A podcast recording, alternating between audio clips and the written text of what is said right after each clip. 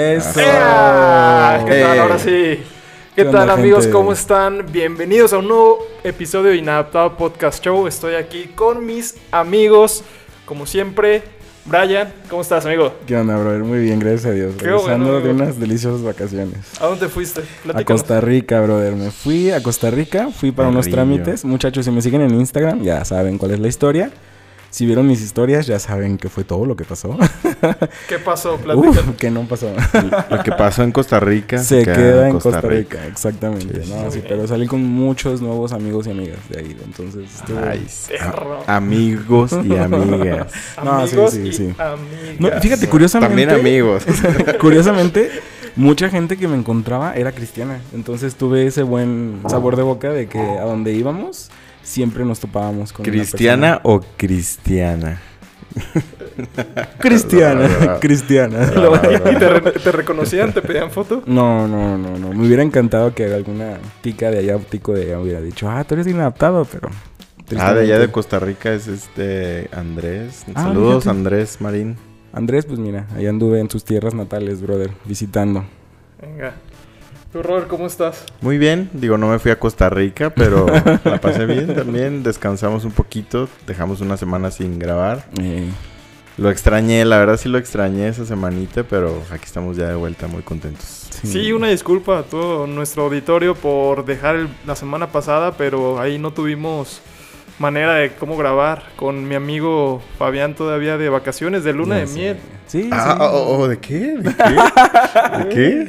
Ah, muchachos, sí es cierto, es que no les habíamos dicho, ¿verdad? Fabián se nos casó. Sí, ya sabía, la- ya sabía el, el auditorio, ¿no? Ah, lo que no saben es la historia verdadera. Ah, sí, es cierto, Ah, sí, sí, sí, sí. Ah, sí, se fue de luna de miel. De luna de sí, miel. de sí, luna de claro. miel. sí, Sí, sí, sí, sí, sí, sí, sí. Luna de miel. Sí, luna de miel. y este, pues bueno amigos, ho- hoy les traemos un episodio especial, diferente a lo que están acostumbrados. Queremos como que experimentar nuevas cosas para que esto vaya avanzando, que la gente vaya viendo diferente contenido. Y pues hoy les traemos el análisis de una canción. ¿Qué les parece? Este concepto es totalmente original.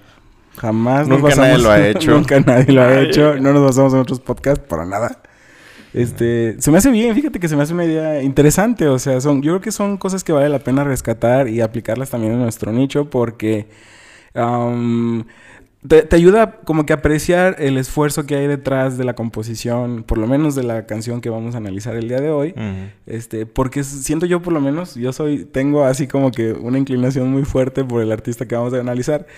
Entonces, siento que ese tipo de música ya no la hacen, muchachos. Entonces, De hecho, ni siquiera este artista, ¿verdad? Es como que... sí, sí, Este ya. mismo artista ha cambiado un poco su, su Sí. manera de componer. Sí, de O hecho. sea, siguen siendo buenas, pero incluso, incluso puede ser que nos estemos sesgando por ese... Por la nostalgia. La nostalgia de los recuerditos de la infancia. Sí, sí, puede ser. no sé, creo que la canción va a hablar por sí misma.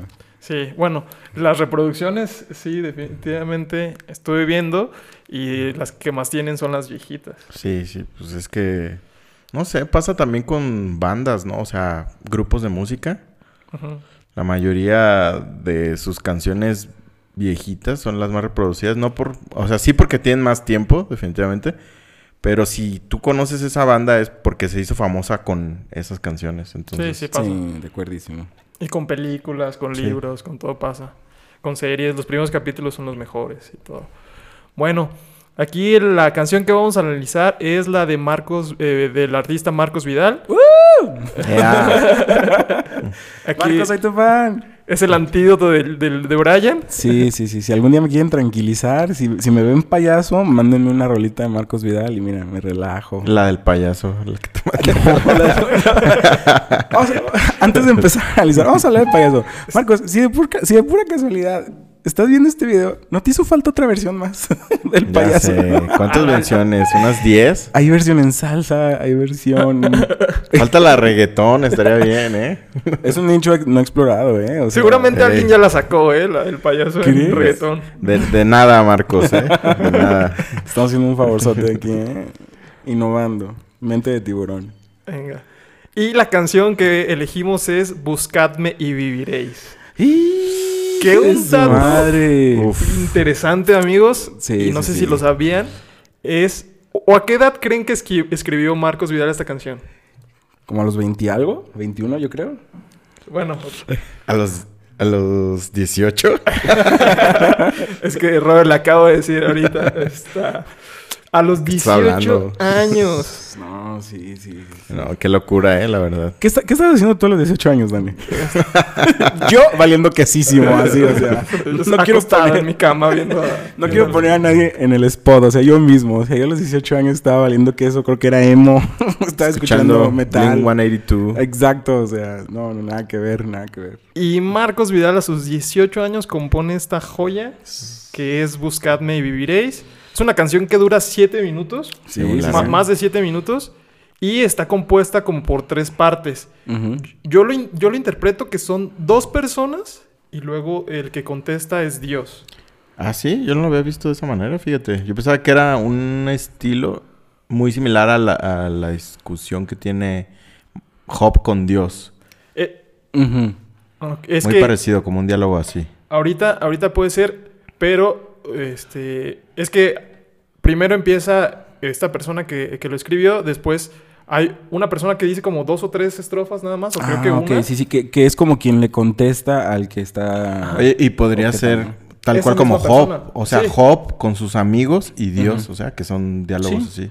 Sí, Sí, de hecho, forma. justo es lo que estaba pensando también cuando estaba este, preparando el episodio, que pudiera ser esa misma persona o otra persona eh, que le haya contestado. Y después está la parte de Dios, ¿no? Entonces, pues, vamos a darle y vamos, este, si ustedes eh, escuchan una frase en la que quieran eh, comentar algo, pues le pueden poner pause y ya vamos analizando pues sobre esa, sobre esa canción, sobre esa, esa parte de la canción, ¿va? Va, o, va, o- va. o también pueden ustedes de ahí ponerle pausa ahorita a este episodio, escuchen la canción Sí, sí, sí. y ya se ponen aquí con nosotros a, Sí, a analizarla. Eh, es buena esa. Primero, primero para que ustedes analicen realmente la canción por aparte y ya después regresen. Les vamos a, ver, dar los esperamos. cinco segunditos, muchachos. Les, da- vamos a dar siete minutos así. sí. Es más, se las ponemos. Así ya. Bueno, ahí va. Ahí va, ahí va, ahí va. ustedes la están escuchando junto con nosotros, entonces vamos a ver. Cada vez A ver, dete- no te creas. ¿Cómo que cada vez? más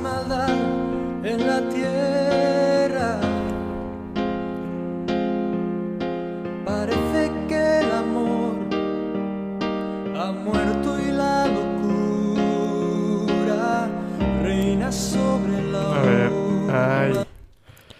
Humanidad. Uf. Ahí habla que el sujeto A, podremos decir. El sujeto A está hablando. Vamos a ponerle un nombre al sujeto A. Ok, ¿Marcos? no. No, Este, este... Fabián. Job. Hay que ponerle que, que es. Fabián. Hay que Vamos a ponerle Fabián. El que está hablando ahí es Fabián. Fabián. Es Fabián. Fabián. En honor a ti, amigo. Te extrañamos. Mira, siempre te hacemos un homenaje en cada episodio en el que no has estado. ¿eh? Te recordamos con cariño y con amor. Este, eh, Fabián está, está haciendo, está analizando la situación de la humanidad en general. Y ahí parece que no está dirigiéndose a alguien específico, ¿no? Sí, al parecer simplemente está plasmando Reflexionando. el contexto de donde se va a desarrollar esta, esta queja, ¿no? Porque al parecer, bueno, los que ya escucharon la canción, si la escuchaste, ya ubicaste, pues que esto eh, básicamente es una queja muy, creo yo, muy prudente y muy normal. Y acertada. Sí, acertada.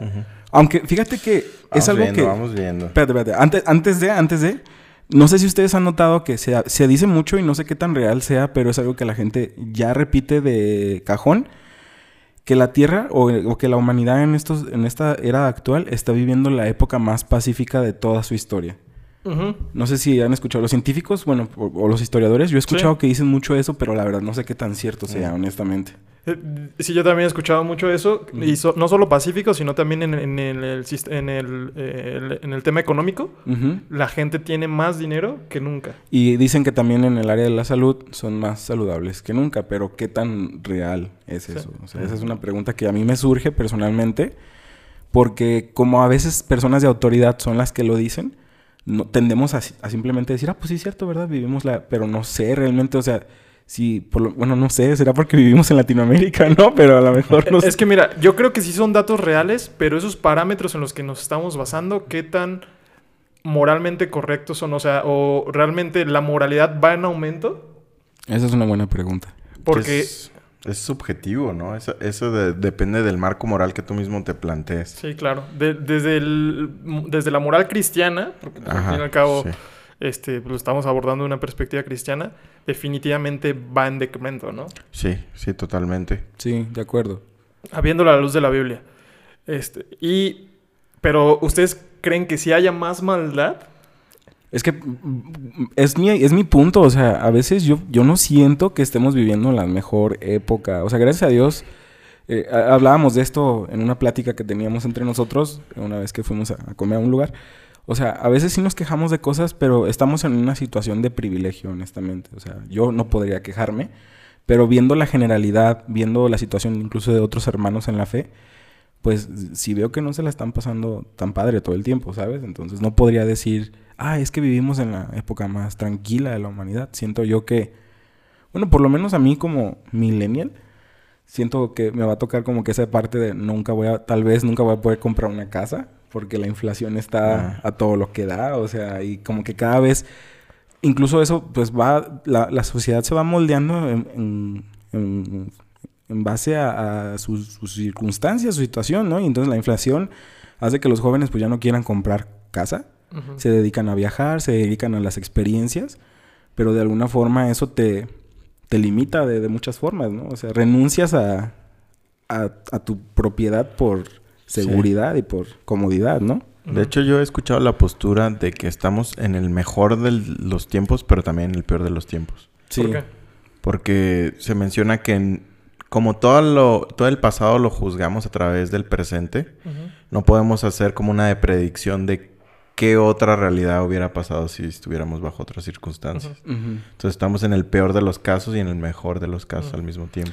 Es como esa paradoja que dicen que los hombres, los tiempos difíciles hacen hombres fuertes, los hombres fuertes hacen buenos tiempos y los buenos tiempos hacen hombres débiles y los hombres débiles hacen malos tiempos, que a su vez hacen hombres O sea, es un círculo vicioso. Ah, Sí, exacto. O sea, es como un sube y baja donde El- llegamos a una comodidad que nos hace eh, eh, confiarnos y, y eso nos crea decadencia y esa decadencia nos vuelve a levantar. Sí, claro. Entonces, a lo mejor estamos en ese bucle. Ahí va.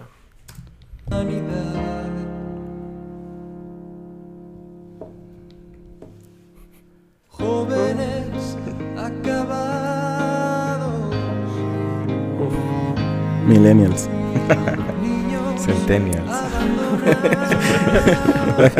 Los TikTokers. Los bebés. a precio de placer y decidiendo solo.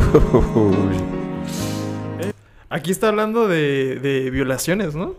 Decidi- niños, aban- ah, dice- abandonados a precio del placer. Ajá. y decidiendo solo el interés, pero no sé si se refiere al interés de un... Propio. Podría estar hablando también del aborto. ¿Crees? Podría. Sí, yo, yo también, yo también lo, lo interpreto así porque dicen niños abandonados A precio, a de, precio placer. de placer. Porque la- las personas están, o sea, las mujeres son violadas, son embarazadas y los abandonan por un- una persona que los... que Decidiendo los- solo el interés, Ajá. pues a mí, pues yo veo por mi interés y pues yo no quiero tener a un hijo y lo abandono. Ahora, también podría ser el aborto de, a precio de placer. Niños abandonados que se refiere a lo mejor a abandonados.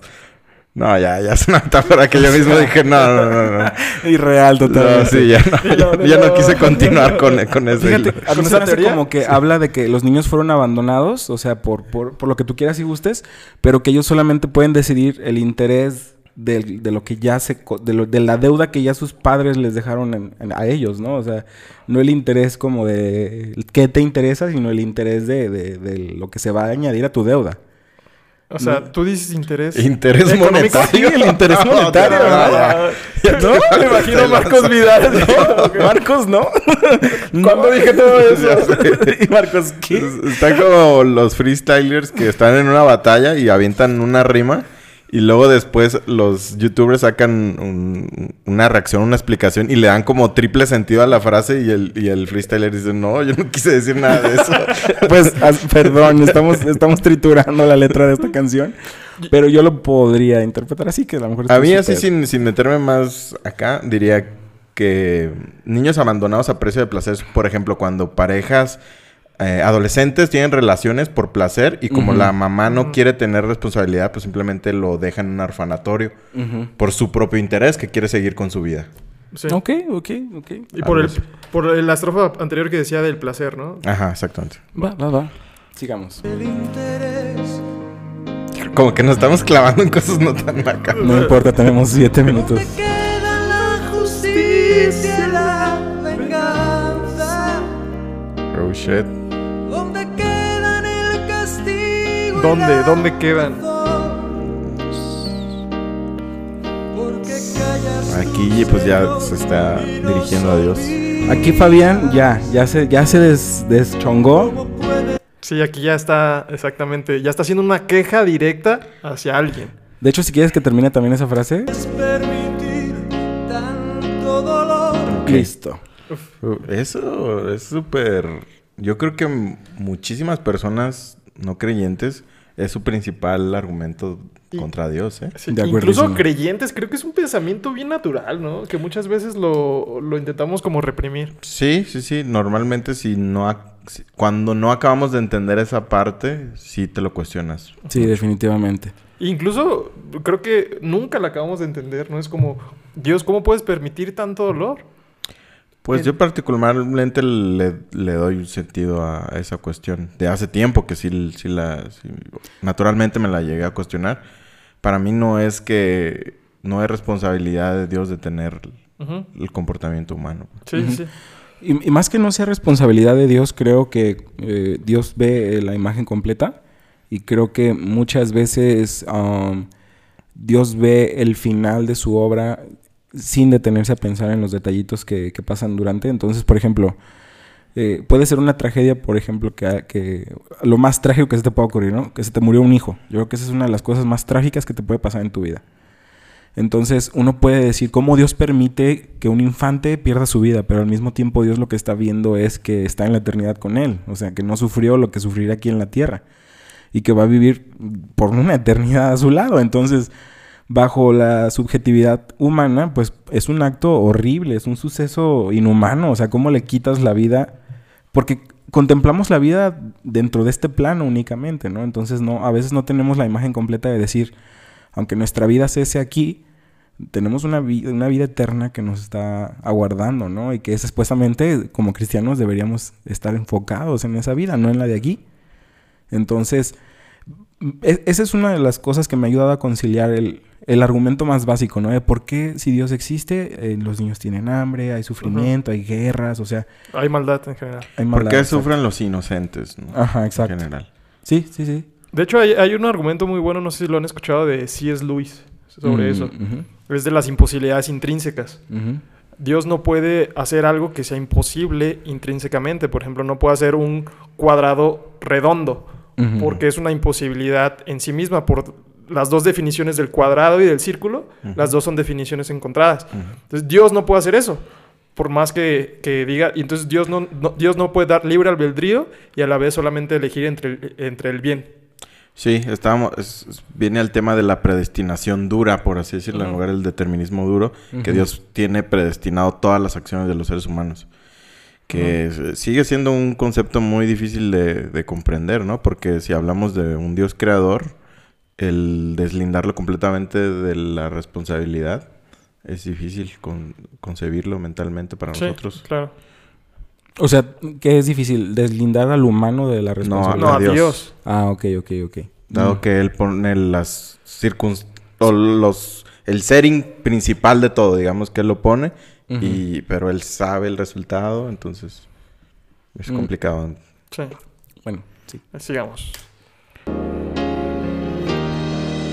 Dime dónde está aquel Dios, el Dios de Elías. Bueno, aquí como dato interesante, Ah. es que, es que lo, lo- lo vi y en el comentario de Marcos Vidal del video, de hecho, eh, dice que lo saca de un libro que se llama ¿Por qué no llega el avivamiento? ¿De ahí basó la letra? No, no, pues de ahí se inspiró Una parte. y, y esa frase en específico, ¿Dónde está Eh, aquel Dios, Dios de Elías? ajá, exactamente dice, no le, a- algo así como parafraseado es, "Do- no, no digas dónde está el Dios de Elías, di dónde están los ho- hombres los Elías de Dios. Es como que cambiar el, el- el sentido. Y pues de hecho, el- al final de la... de Un la- calambur. Spoiler. Ajá, al final de la letra, pues dice, de la canción dice esto.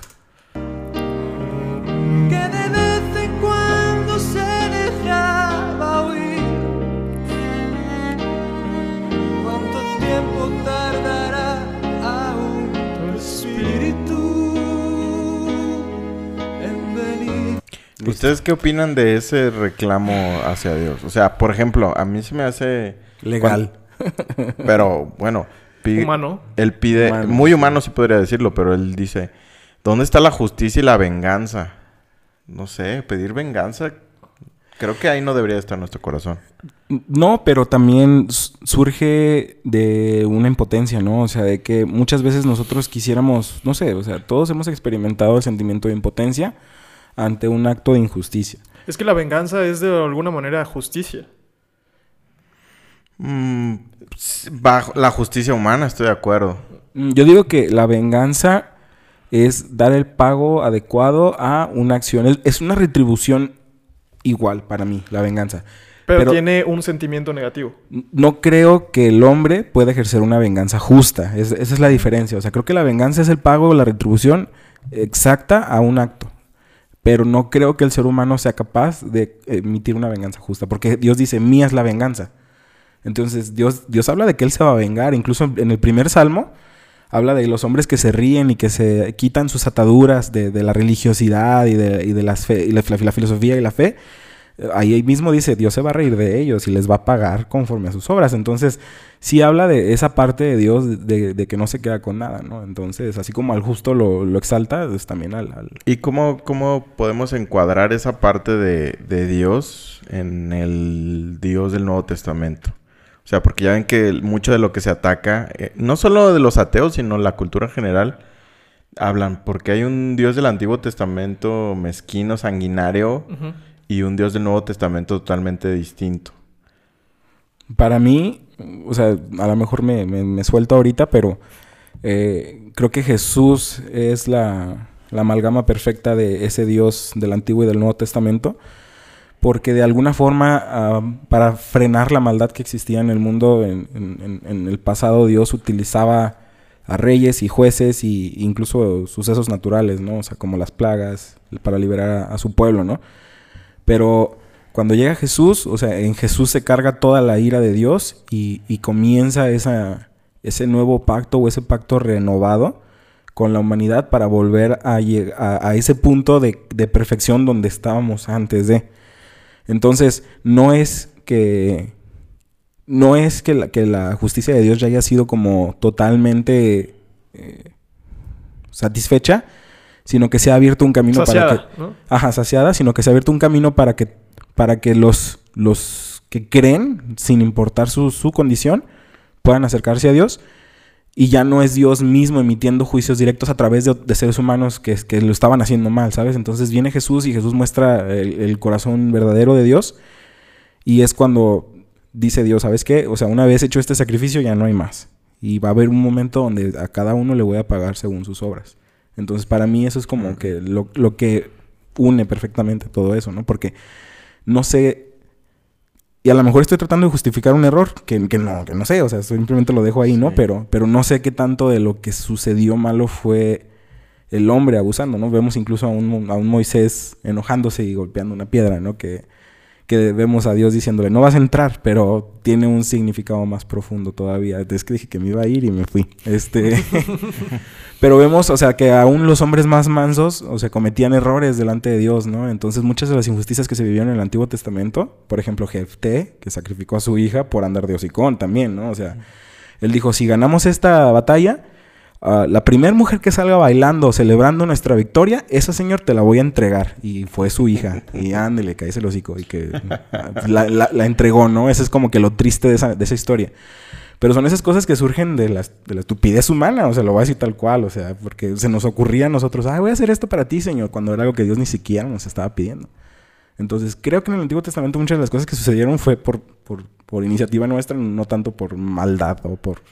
Pero está difícil, ¿no? O sea, por ejemplo, ahí se me hace que pinta una imagen de Dios. Por ejemplo, ese, eso que tú mencionas de aquellos que se reían, se burlaban, Dios se reirá de ellos.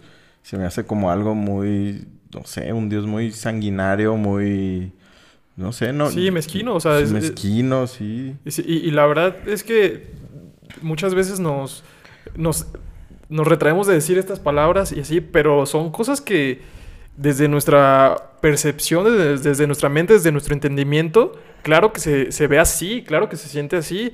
Eh, vemos, vemos realmente a un Dios desde nuestro juicio, desde nuestro presente, mezquino, este, Sí. cruel, o, o podría parecer así desde nuestra perspectiva. Pero de nuevo, ¿quién somos nosotros para juzgar a Dios y lo que hace? Ah, pero Sí, no sé si aparte, es- no sé si, por ejemplo, creo que eh, ese... Exactamente lo que te iba a decir. Si venía en Salmos o, o en Proverbios, pues es una, una cuestión muy poética que no podemos tomar literal, por así decirlo. Es el Salmo 2, disculpen. A todos los que ahorita estaban así jalándose las greñas, así, Brian, estás bien menso, ¿no es el Salmo 1? Ya lo corregí, es el Salmo 2. Sí, sí dice, el que mora en los cielos se reirá, el Señor se burlará de ellos y luego, la- luego Y luego hablará... burlará, es aún peor. Sí, hablará a ellos en su furor y los turbará con su ira, pero yo he puesto mi rey sobre Sión, mi santo monte, publicaré el decreto y habla, de- o sea, simplemente es como una expresión, pero agrega ese pero, ¿no? O sea, y trae un orden y trae un balance. Y habla de cómo los reyes deben de, de balancear la tierra. Entonces, sí creo que, no sé, o sea, creo que aquí no es tanto que Dios esté burlando, sino que está deteniendo la injusticia de las personas que previamente ya estaban haciendo mal. Entonces, a lo mejor, pues, pues, no sé, o sea, a mí sí me causa un deleite enorme cuando de repente alguien estaba haciendo una cosa muy mala, o sea, una injusticia muy grande, y ves que algo, pum, sucede y se muere la persona, ¿no? O, Oh, se- o lo meten a la cárcel, ¿no? Honestamente, o sea, muy, muy personal, y a lo mejor estoy mal y soy el peor cristiano del mundo, pero cuando algo así pasa, yo digo, ándale. Sí, es muy natural. Es ya, muy el- natural. lo hablamos ya en otras Sí. cosas que pasan, que es algo muy natural de sentir. Sin embargo, definitivamente no creo que sea un buen sentimiento. pues. No sé, o sea, no sé. Es que ¿por qué? O sea, es un buen sentimiento. Por ejemplo, ¿tú consideras que hay sentimientos malos o no? Sí, claro, sí, claro. Porque yo creo que todos podemos estar cometiendo un error. Ah, y sí, la sí, falta de empatía con esa persona que puede estar teniendo un, una actitud equivocada y que le llega un castigo y tú, ándele. Todos podemos estar en el lugar de esa persona, ¿sí entiendes? Y, sí, Sí. y todos vamos a estar en el lugar también de Sí, la claro. otra persona. Ajá. Pero es que, ¿sabes qué? Creo- y que se- Creo que sí hay, perdón, Dale, dale. hay, hay dos grupos de personas. O sea, hay gente que, que está en el proceso de crecimiento y que la riega Por y, inmadurez. y que, ajá, por inmadurez y que no ve las cosas. Pero creo que hay un, un grupo pequeño de gente, si tú quieres pequeño o grande, que neta hace las cosas por, por ojetes, o sea, por mala onda, por, con maldad en su corazón. O sea, Ujú. si tú quieres muy pequeño, pero neta hay un grupo de gente que sí está allá afuera buscando a quién joder, sí está allá afuera buscando Sí. cómo lastimar, cómo afectar. Entonces, a ese tipo de gente es donde yo digo, "Mm", o sea, Que- Ay, no sé. es bien difícil empatizar con esa persona. Es Sí. difícil, pero realmente creo que todos podríamos estar en ese lugar. Y eh, creo que detrás de esa maldad hay una gran necesidad de Dios, de todas las personas. Entonces, como tenemos esa gran necesidad, creo que deberíamos buscar empatar o sentir ese sentimiento con todos. No, creo que es muy difícil. Sí, sí, y sí. creo que nadie lo lograría, sobre todo con personas es así. una utopía, ajá. Ah, Sí, exactamente. Pero, pues sí. Sí, de hecho, Romanos habla de eso, ¿no? O sea, de que no te, no te goces de, de que tu enemigo le vaya mal, ¿no? No, no vaya a ser que Dios también te ponga en una circunstancia difícil a ti, ¿no? Este, o sea, sí, sí hay, sí hay ad- advertencias en las escrituras. Creo que nos estamos yendo, o sea, que tratamos Sí. de responder algo Sí, y, lo, sí, y sí. lo adensamos todavía más, ¿no? Pero, o sea, a lo que yo voy es que, o sea, sí existe esa, esa parte en la Biblia que dice, tranquilo, el que crea está firme, mire que no caiga y no te andes ahí gozando de que a otro le vaya mal, no vaya a ser Sí. que te pase igual, ¿no? Sí, Sí, totalmente. hay que darle, hay que darle, porque aquí nos vamos a quedar con...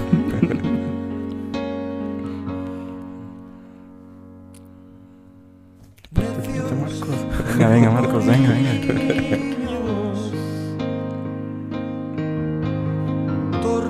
Ahí ya está hablando la, la otra persona. Aquí ya no es Fabián. ¿Este, ¿Este no es Dios? Yo digo que es Dios. Ahí va. Vamos a escuchar, No, no. vamos a escuchar. Como nos gusta jugar y nos gusta No. preguntar. Es que No, está- pero está hablando como en un... está hablando de- incluyendo, Ajá. pero... No, no, no, yo no creo que sea Dios. Porque dice, "A- eh, aquello, nos gusta preguntar aquello, aquello que hace tiempo sabemos ya. O sea, Sí, es se algo bien común del humano. Se incluye, sí. Puede ser grupo. que él mismo se esté respondiendo o que sea otra persona. Ahí es donde les decía al principio. Ok. Ok, ok.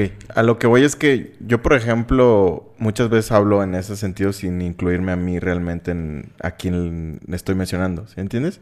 No. O sea, por ejemplo, eh, puedo llegar con alguien y decirle, ah, ya estamos bien alegres, ¿verdad? Y yo no estoy bien alegre, pero estoy hablando en ya estamos. Ah, ok.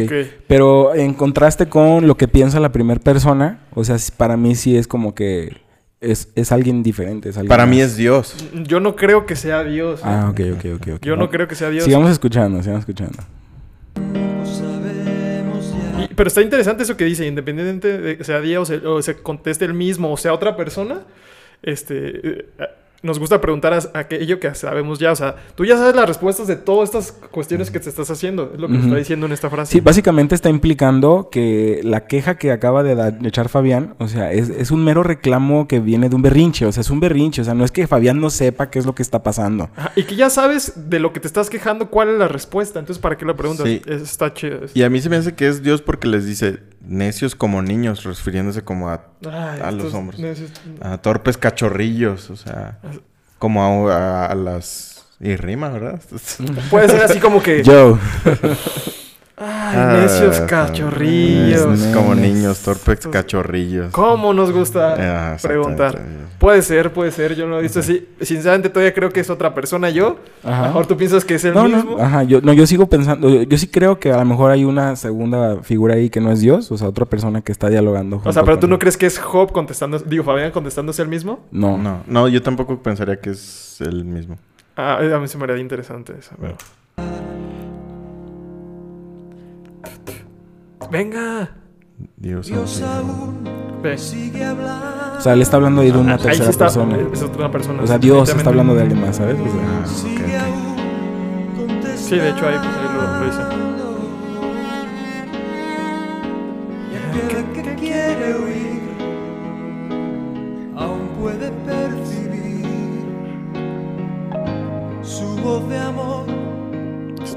Representando la voz de Dios. Ahora sí ya. Ahí sí ya yo creo que hasta ese punto. Sí, esa sí se parece. ah, ya que era otra, otra persona. Ajá. Sí, sí, sí. Sí, sí.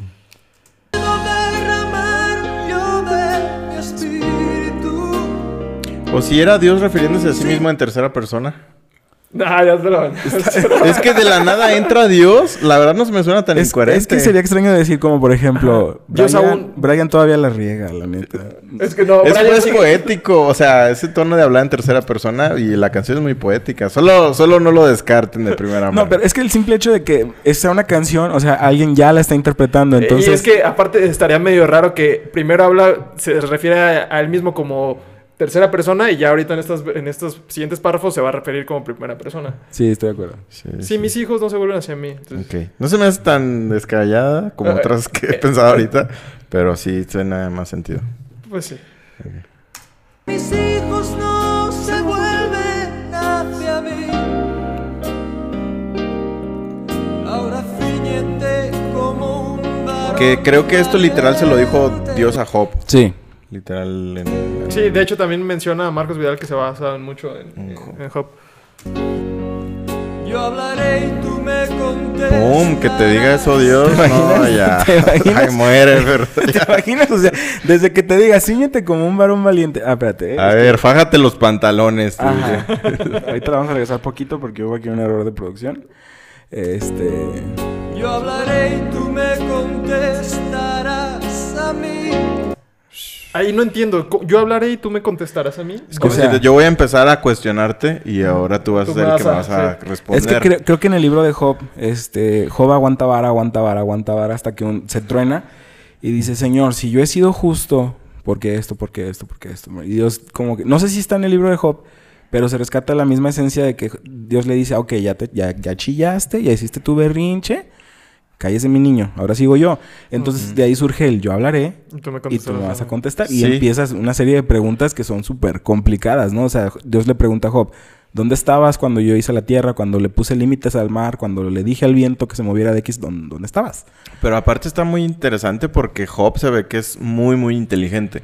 Sí. Porque al, al final dice, en el libro Job, dice, en todo esto no ofendió Job a Dios. A pesar de que... Entonces, daba su discurso y, y le, met- le metía los reclamos a Dios De entre líneas. De una manera Ujú. cuidadosa. O sea, porque le decía, no, pues yo cómo voy a decirte nada si tú eres el Dios Todopoderoso, pero, Pero- eh, y pero esto, esto, aquello, pero tú, Señor, eres el Altísimo. Y ahí le metía, le metía las, su justicia de él Ajá. eh, eh, con reclamos muy así. Pero honestamente me gusta mucho ese libro. especi- Bueno, de hecho, no sé si lo he platicado, ¿no? Que, que Dios me habló sobre que yo iba a aprender mucho a través de este libro y vaya.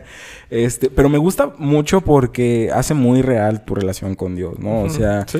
muchas veces en el cristianismo tratamos de mantener esta imagen de a Dios tú nada más le alabas, tú nada más le agradeces y tú nada más lo exaltas. Y se, me- se me hace para mí una relación muy plástica, o sea, muy ficticia, muy no es una relación. No es una relación humana. Ajá, exacto, o sea, humana, genuina, ¿no? O sea, Sí. Y, y creo que mm, Job y, y esta canción a mí me abren mucho la pauta de de repente poder hablar con Dios y decirle, Señor, esto no entiendo por qué está pasando. Y de hecho, las mismas preguntas que nos hemos hecho, pues llegamos a un punto de decir, pues la verdad es que no sé, o sea, no sé por qué Dios de repente muestra este tipo de actitudes, pero nos sentimos y, y creo que estamos en la libertad de decir, Señor, no te entiendo, la neta a veces no te entiendo, pero Dios no nos deja en esa, en esa duda, o sea, eventualmente Dios trae certeza y respuestas a nuestro corazón y nos sentimos como, como Job, o sea, gozosos de, de ver qué tan grande es Dios y qué tan pequeños somos nosotros, ¿no? O Sí, sea, claro. Yo creo que también siempre, y lo dice también en, en Proverbios, ¿no? Es si, si me pides sabiduría, te la daré.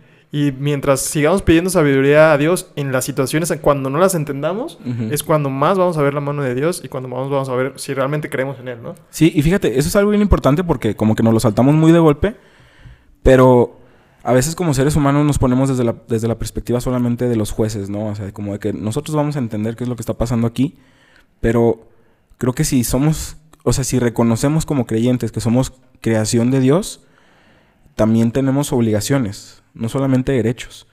O sea, y muchas veces como cristianos, y creo que el cristianismo actual está muy plagado de eso, de tus derechos, tus derechos, o sea, hijo del rey, bendiciones, este, tú ora a Dios y, y él te va a dar, tú pídele que es tu padre, y si eres hijo del rey, o sea, y se van con todo ese discurso, pero no se habla de las obligaciones que implica ser una creación de Dios, ser un hijo de Dios, ¿no? O sea, comportarte como un hijo de Dios. Las Obligaciones para... ¿Hacia quién?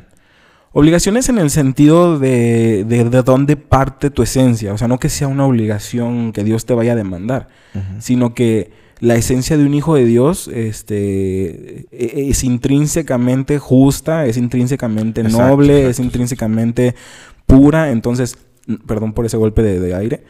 Nosotros no, no, no, no es que salga de nosotros porque nuestra naturaleza está aún corrom- corrompida, corrupta, pero tenemos que hacer un esfuerzo consciente, constante de, de- de acercarnos más a esa naturaleza que antes teníamos y que Jesús nos ha capacitado a, a volver a, a- a desarrollar. Sí, estoy de acuerdo que, que la, la naturaleza de un hijo de Dios rara, rara vez se expone de tal manera de que, mira, el hijo de Dios, sus caminos son rectos. O sea, el hijo de Dios no es infiel, no engaña a las personas, es honesto, es franco en su caminar. Esa es, esa es la identidad de un hijo de Dios. Si tú eres hijo de Dios, debes tener esa identidad porque realmente ser, si eres honesto y te acercas a Dios de manera honesta, eso va a fluir de tu comportamiento. Y si no está fluyendo eso, ten mucho cuidado. Sí, realmente no estás teniendo un, un acercamiento genuino con Dios porque te estás engañando a ti mismo solamente. Sí, claro, lo estás utilizando como tu llanta de refacción, ¿no? O sea, o simplemente como el genio de la lámpara que te va a cumplir todo lo que tú quieras. Y, y siento yo que, que- que no, o sea, tampoco encaja en lo que debería ser una relación con Dios. Realmente es, um, es mucho más profundo que eso, honestamente. Y, y me gusta que hace esa observación en, en- en- en la, en la canción, ¿no? O sea, Dios dice, Dios, Dios sigue ahí. O sea, no es, que, no es que Dios esté lejos, el que no está donde debería de estar es el que se está quejando. Uh -huh. O sea, Dios ahí está presente, pero... Y, y, y, ahorita es donde la canción va a resolver eso. O sea, Dios ahí está, pero ¿dónde estás tú? Y, está. Sí, sí, sí. Wow. Sigamos pues. Perdón. ¿Dónde están aquellos hombres? Y es lo que les decía. Ajá. Spoiler.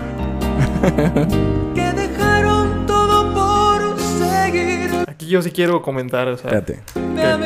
Listo. Es que la gente no está leyendo y a lo mejor le cortamos así. Ok, cierto. Ok. Va, este. Neta, yo veo, veo casos como en la Biblia como los de los de Abraham, los de Job, los de eh, Jacob, que dejan todo por, por seguir a Dios.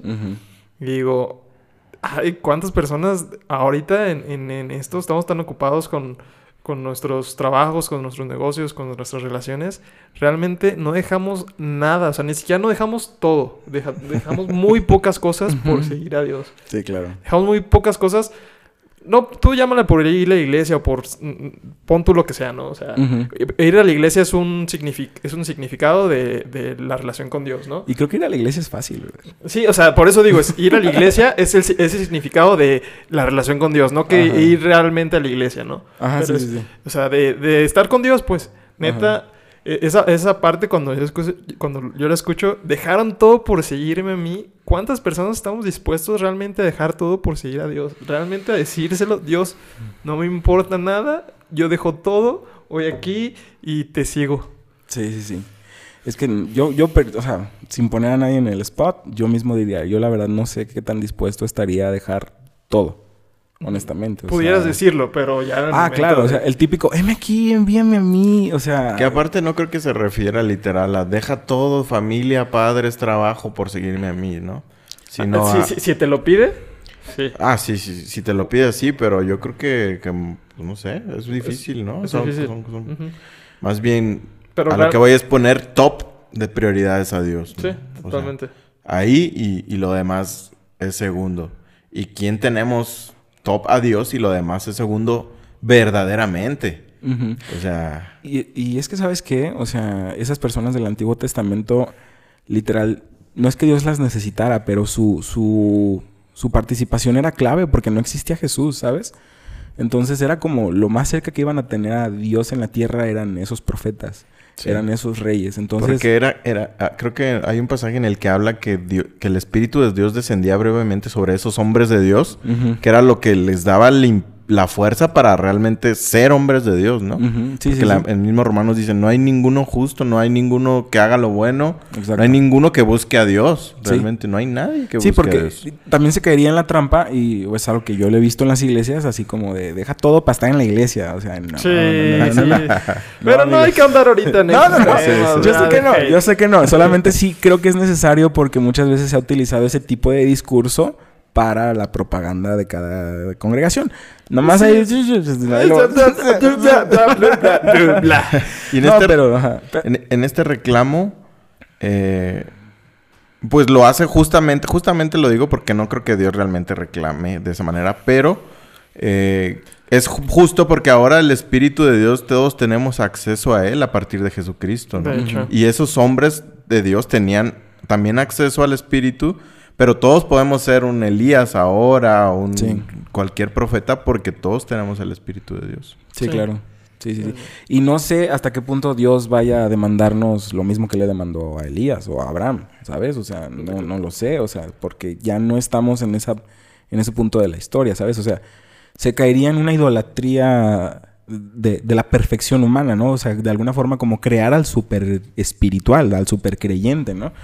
Que, que, que a veces sucede. O sea, cuando debería de ser, ¿sabes qué? En Jesús todos somos uno.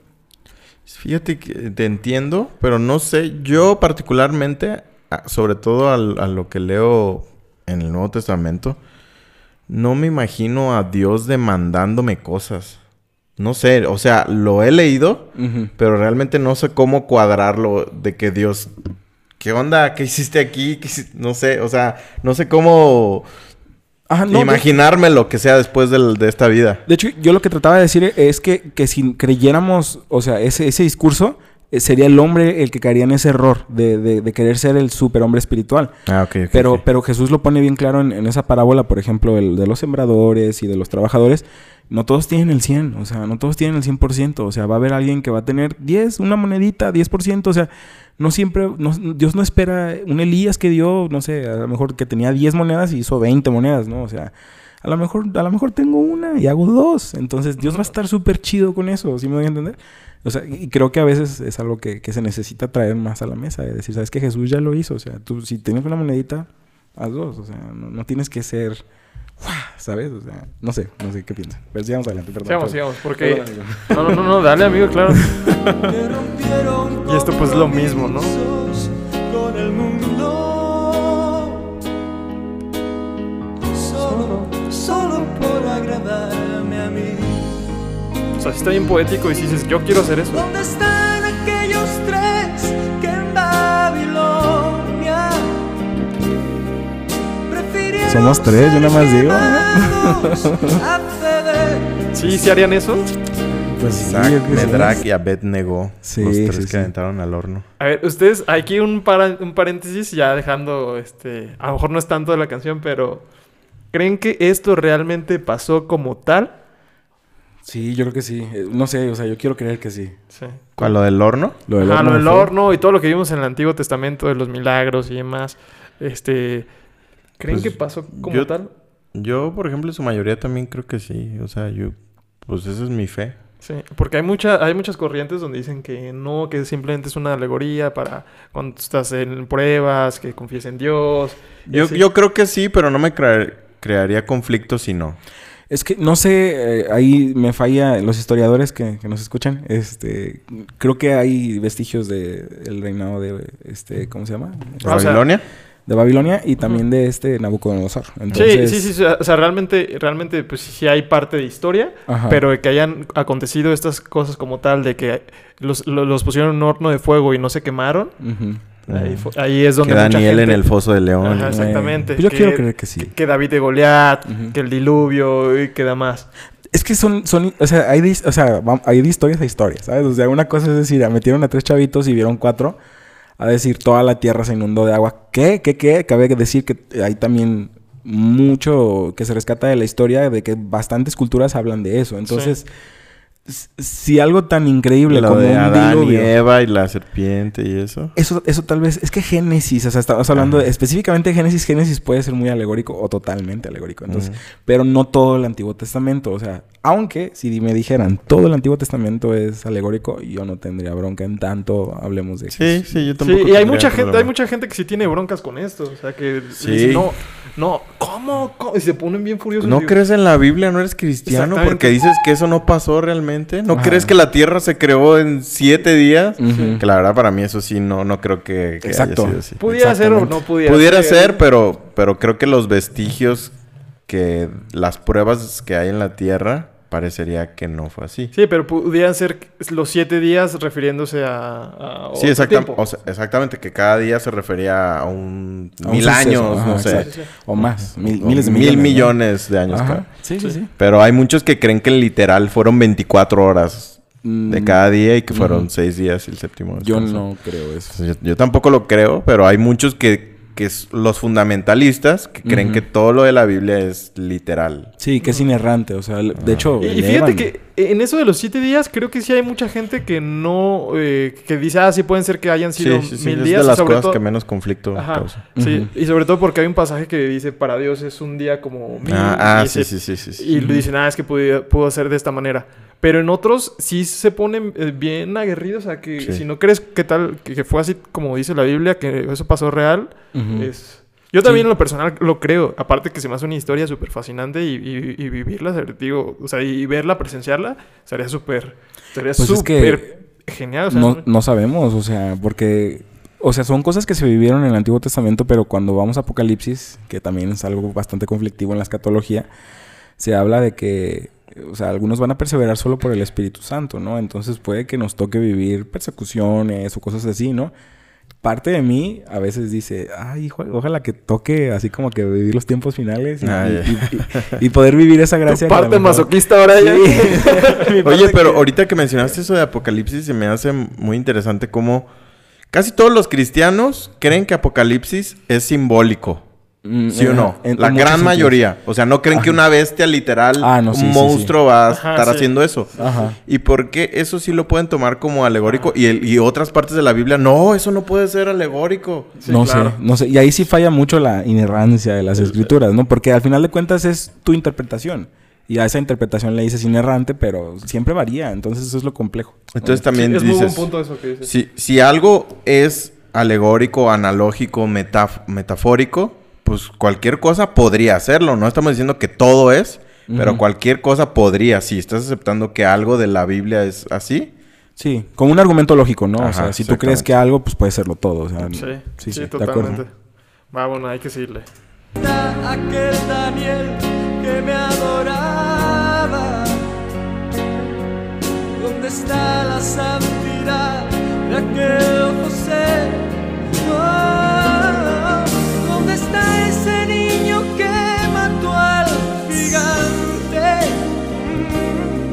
David. ¿Dónde están los sucesores de Josué? ¿Dónde están esas mujeres entregadas? ¿Dónde, Chichi? el Brian, ¿dónde, señor? ¿Dónde? Dime. No las veo seguido. Entregadas para mí. Con unas... Jóvenes acabados. Y aquí, aquí le contesta a la primera parte de los jóvenes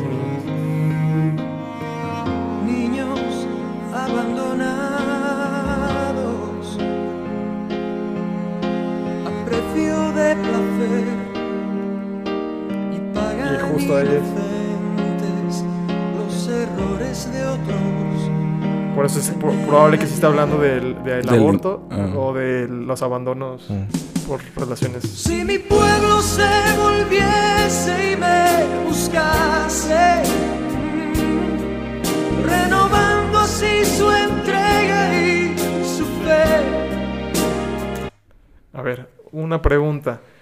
Aquí dice, bueno, un- un- una estrofa más. Si me amase como aman sus caminos, Está bien heavy. ¿no? si olvidase los rencores del ayer. Voy a llorar. Yo abriría las ventanas de los cielos. Aquí. Justo aquí, amigos. ¿Creen que si otra vez nos acercáramos todos utópicamente a Dios como lo hacían en el Antiguo Testamento o en otras épocas, realmente otra vez Dios y volveríamos a ver esos milagros, volveríamos a ver esa gente entregada?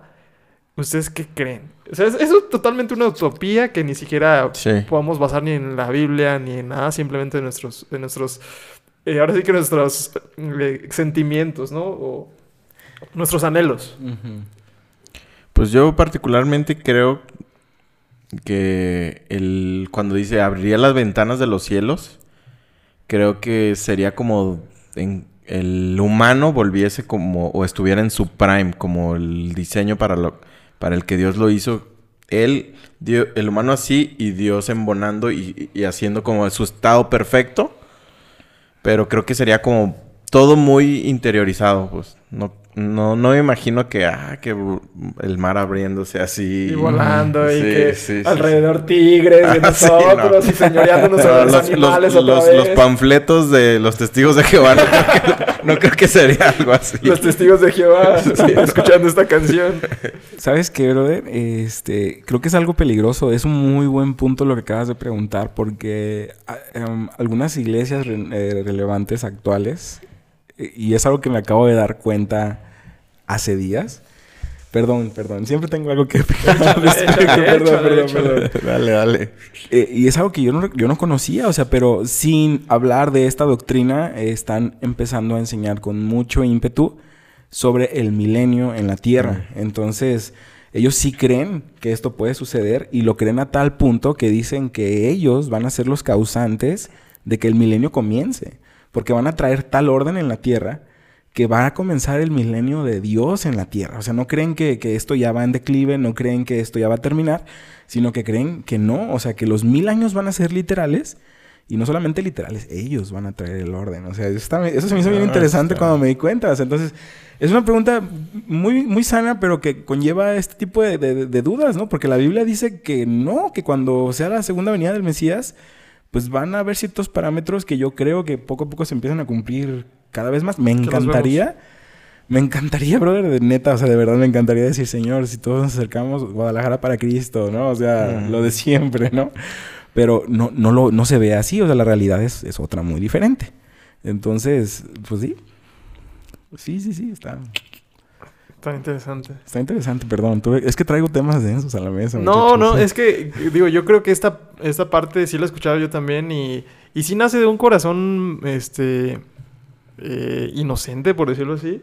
De un Ujú. corazón eh, con ganas de ver eso y como tú dices, ¿a quién no le gustaría ver eso, no? Este, Yo y- creo que sí pasa, pero pasa como dice Robert, o sea, yo lo, yo lo, lo vi, y creo que tú lo has platicado, o sea, cuando neta le dijiste, Señor, ¿sabes qué? Quiero estar bien contigo. Y que las cosas empezaban a fluir. O sea, si te abrieron las ventanas de los cielos, o sea, esa bendición que tú sabes que no viene ni de tu esfuerzo, ni, ni de tu habilidad, o sea, viene de Dios. Entonces yo creo que sí pasa, pero pasa así en esa... En ese estado personal, y Dios. Es que sería una... O sí, pero es que imagínate que todos ya fuéramos así. Sería una utopía enorme. O sea, ¿qué pudiera pasar? Sí, es como sí, el sí. meme de... ¿Qué pudiera pasar cuando el ser humano desarrolla el 100% de su infinito... De su mente, ¿sí? Ya sé. Es que, ¿sabes qué? También ahí está ese detalle que, que la premisa que da para que eso suceda es si me amasen como aman sus caminos. Ey, uf, esa, Es- esa- para mí, esa frase está mal. para mí es el, es el- la médula del cristianismo eso. Sí, sí, sí. Es sí. totalmente dejar nuestros caminos y amar los caminos de Dios. Con, con esa intensidad, o sea, incluso yo mismo estoy atravesando etapas en mi vida que estoy cambiando y que estoy disfrutando y aprendiendo a amar mucho.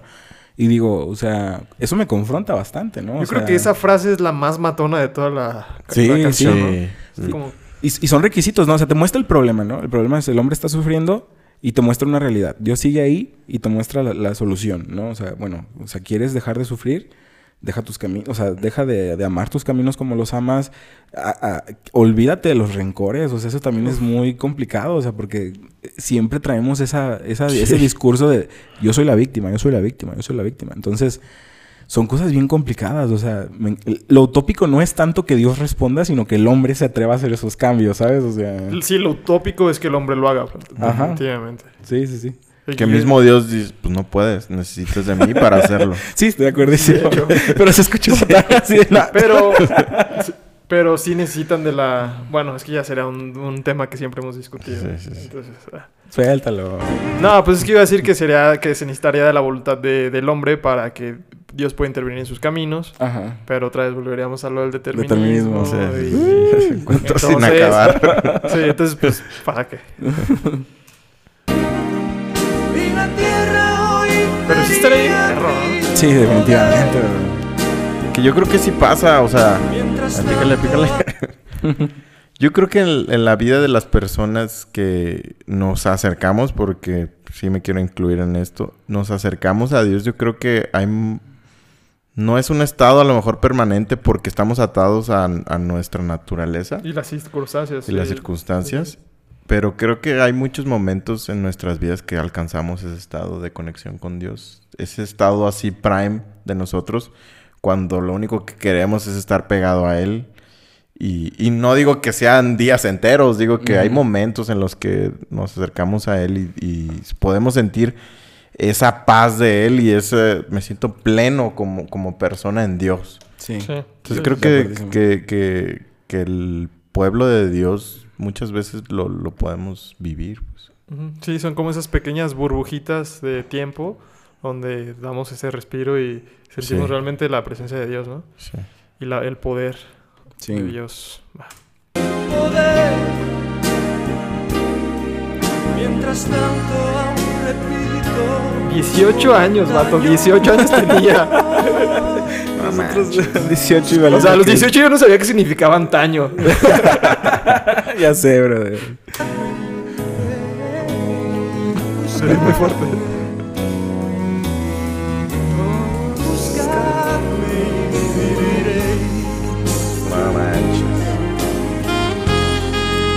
Qué buena frase. ¿eh? Sí, güey. sí, sí, sí. Buscadme y viviréis. O sea, no te está diciendo pórtense bien. No te está diciendo, este... Espacio.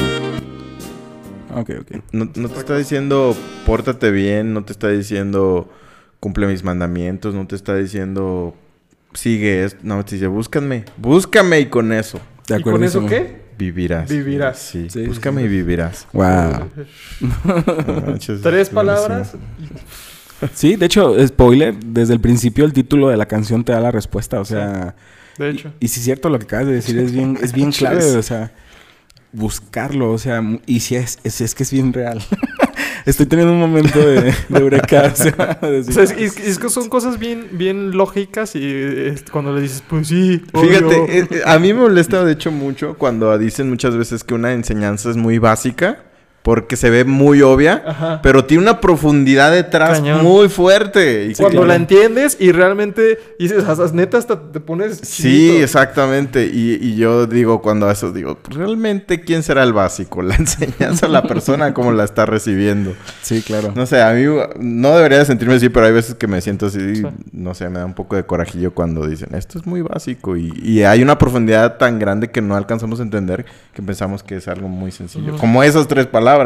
Sí, pero es que también pasa que nos acostumbramos, es tan cotidiana, por ejemplo, la enseñanza cristiana en nuestras vidas que, no te cae el 20 siempre de la misma manera, o sea, Sí. y una misma enseñanza, incluso en cosas naturales, o sea, como que te puede caer un 20 así de la nada, o sea, puede algo, un momento de realización, algo que se interioriza, y dices, wow, esto no lo había visto de esa forma, o sea, como ahorita Sí. a mí me pasó así, es cierto, o sea, el cristianismo se trata de Y, y es- buscar. y- y está chido, bueno, más bien está interesante. Dice, buscadme, no encontradme. Ajá, sí, exacto, Ajá. exacto. Eso está. Porque, porque ¿cuándo vamos a encontrarlo? O sea, el, el- el proceso es buscarlo y buscarlo y buscarlo y buscarlo. Y eso va a ser realmente nuestra meta. Es estar. Nunca lo vamos a encontrar porque, pues, lógicamente, el objetivo de una búsqueda es encontrarlo. Pero nunca lo vas a encontrar. no, no, Entonces, es, búscame, búscame de continuo. Sí, claro.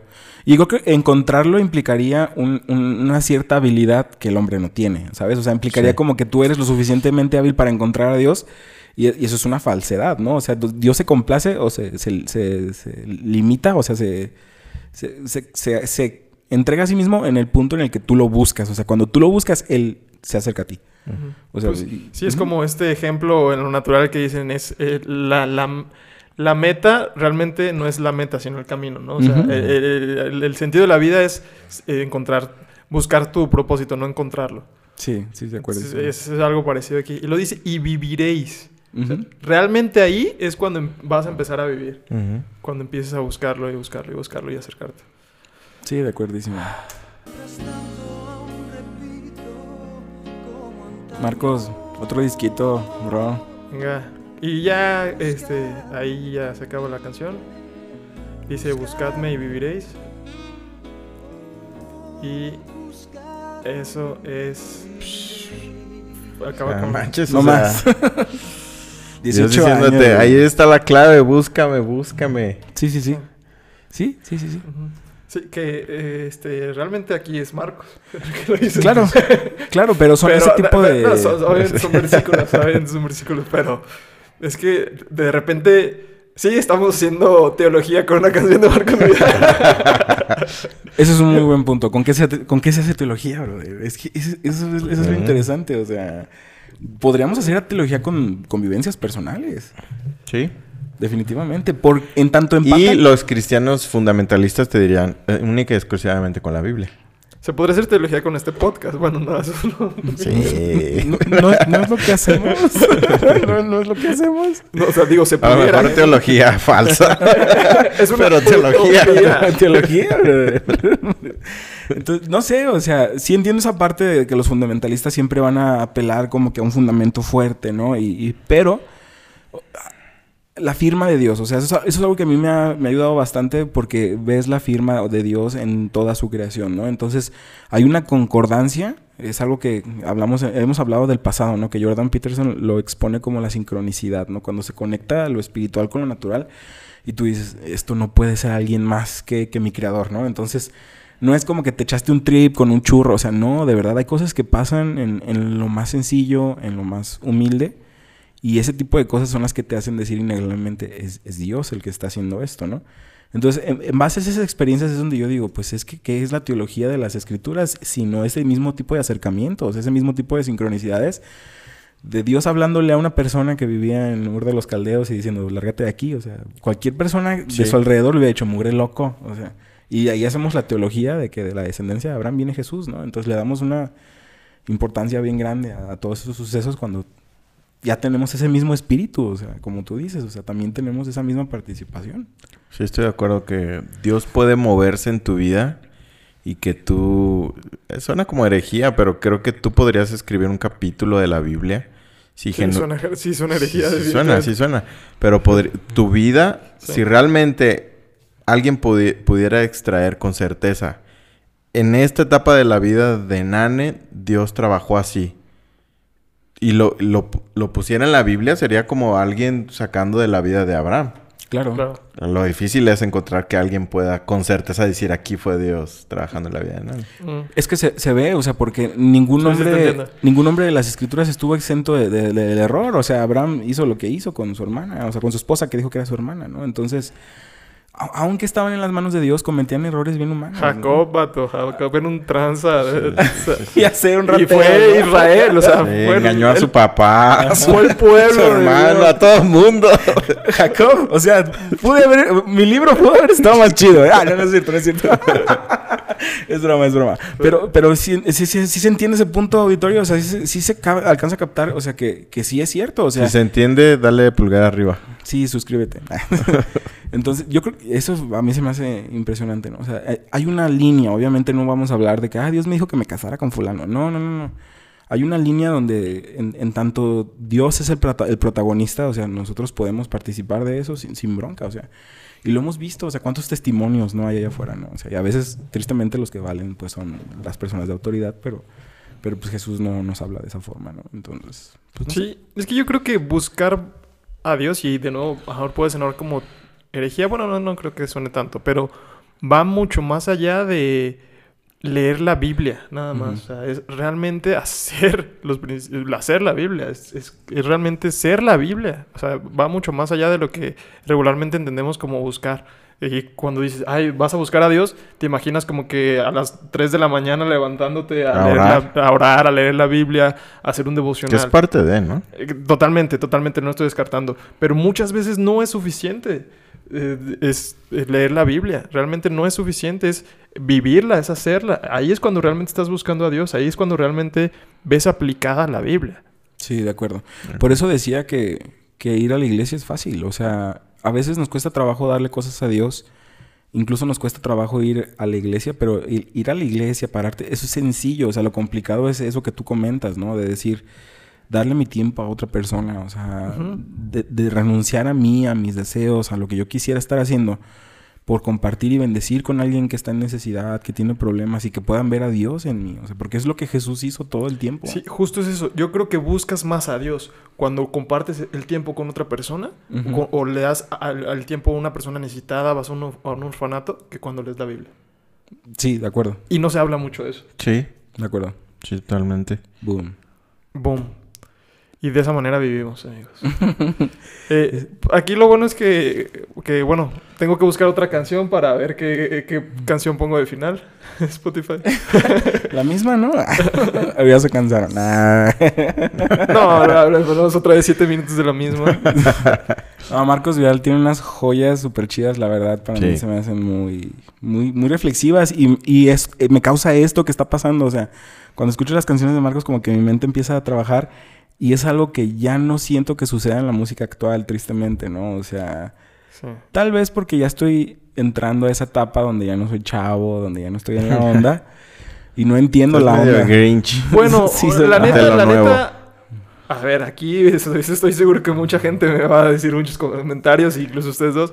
Pero también un corazón últimamente tiene este a, a sus proporciones, pero tiene muy buenas letras. Sí, sí, un corazón eh, es decente. Está, eh, o sea, ay, no es como que les importe tanto mi opinión, ¿verdad? Pero me gusta un corazón, o sea. Pero su- sus No letras son, son buenas. Yo creo que Tiene dos, tres buenas. Yo creo que, pues es que es lo mismo que decimos de Marcos. Ahorita qué canciones está, ya no las consideramos igual que antes. Y, y yo creo que hay muchas de antes que no son tan buenas tampoco. Entonces las que recordamos pues son las buenas, evidentemente.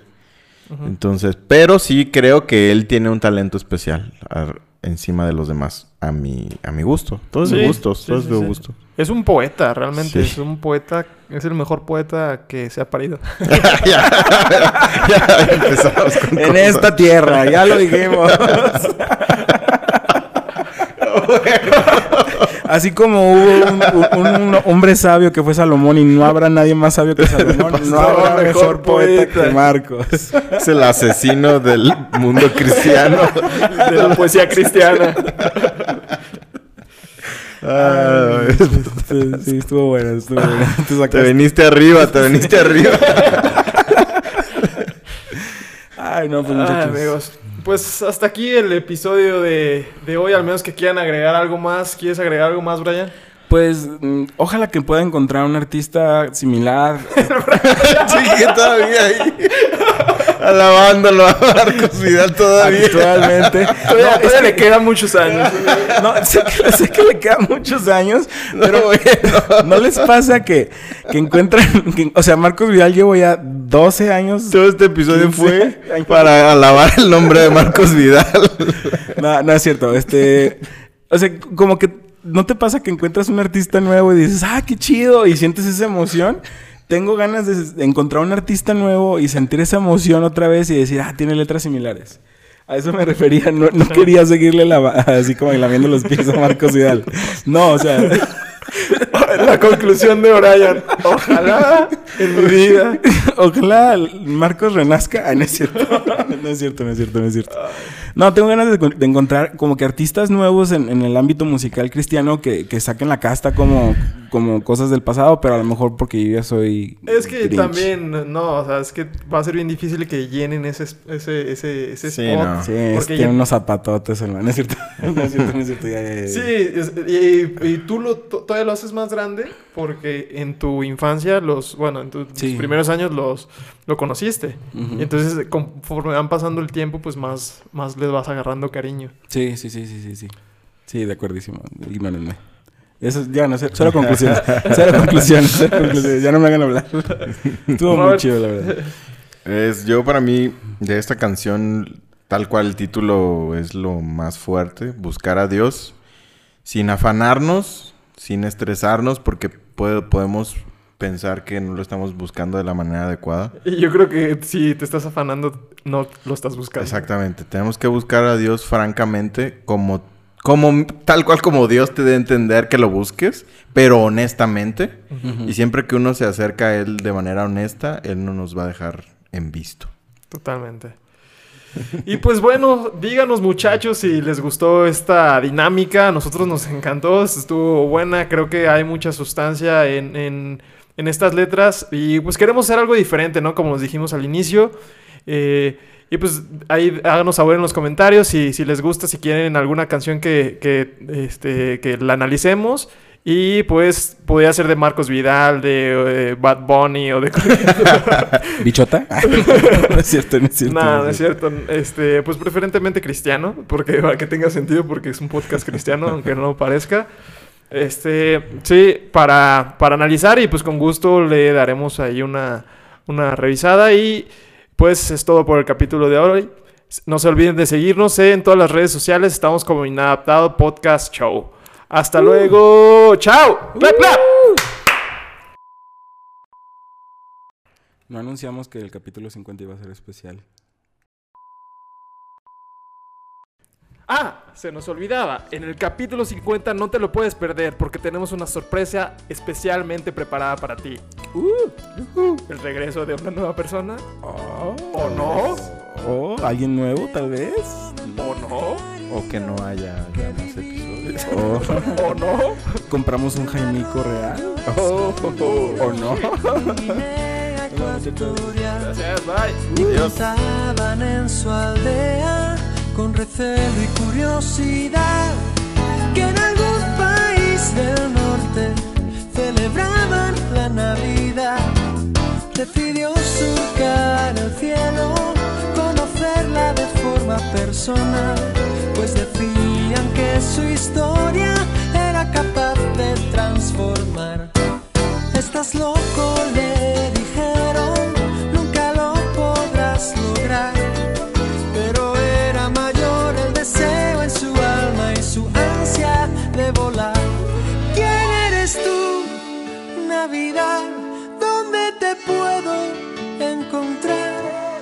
capaz de cruzar el mundo por saber si eres verdad, por ver si es cierto que puedes hacer feliz a un mortal.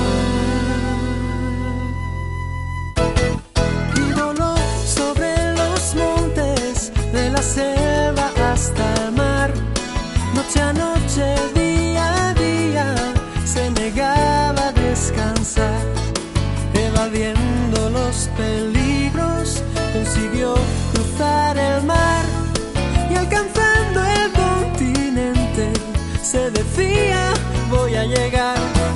Pero cuál no fue su asombro, su tristeza y decepción cuando vio que aquellas gentes eran igual en su interior.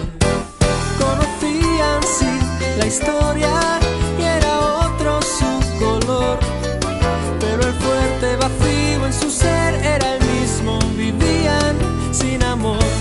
¿Quién eres tú, Navidad? ¿Dónde te puedo encontrar? Soy capaz de cruzar el mundo por saber si eres verdad, por ver si es cierto que puedes hacer feliz a un mortal.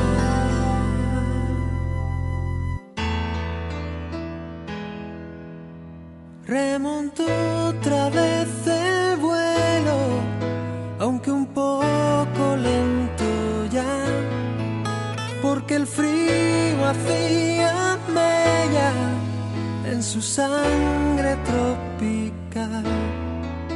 Y de pronto se dio cuenta de que no podía volar y cayó sobre la nieve. Le costaba respirar. Una niña en la mañana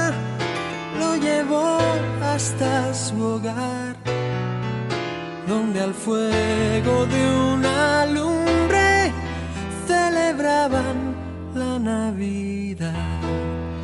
Todavía respiraba, pudo ver aquel lugar y escuchó con un último aliento la historia sublime sin igual. Oh, ven, ven a mí, Navidad, soy un pajarillo tropical. Es difícil dar contigo en un mundo de adversidad. Al fin te veo y te saludo. Sé que tu encuentro es mi final. Alcanzarte he perdido todo y, y sin embargo.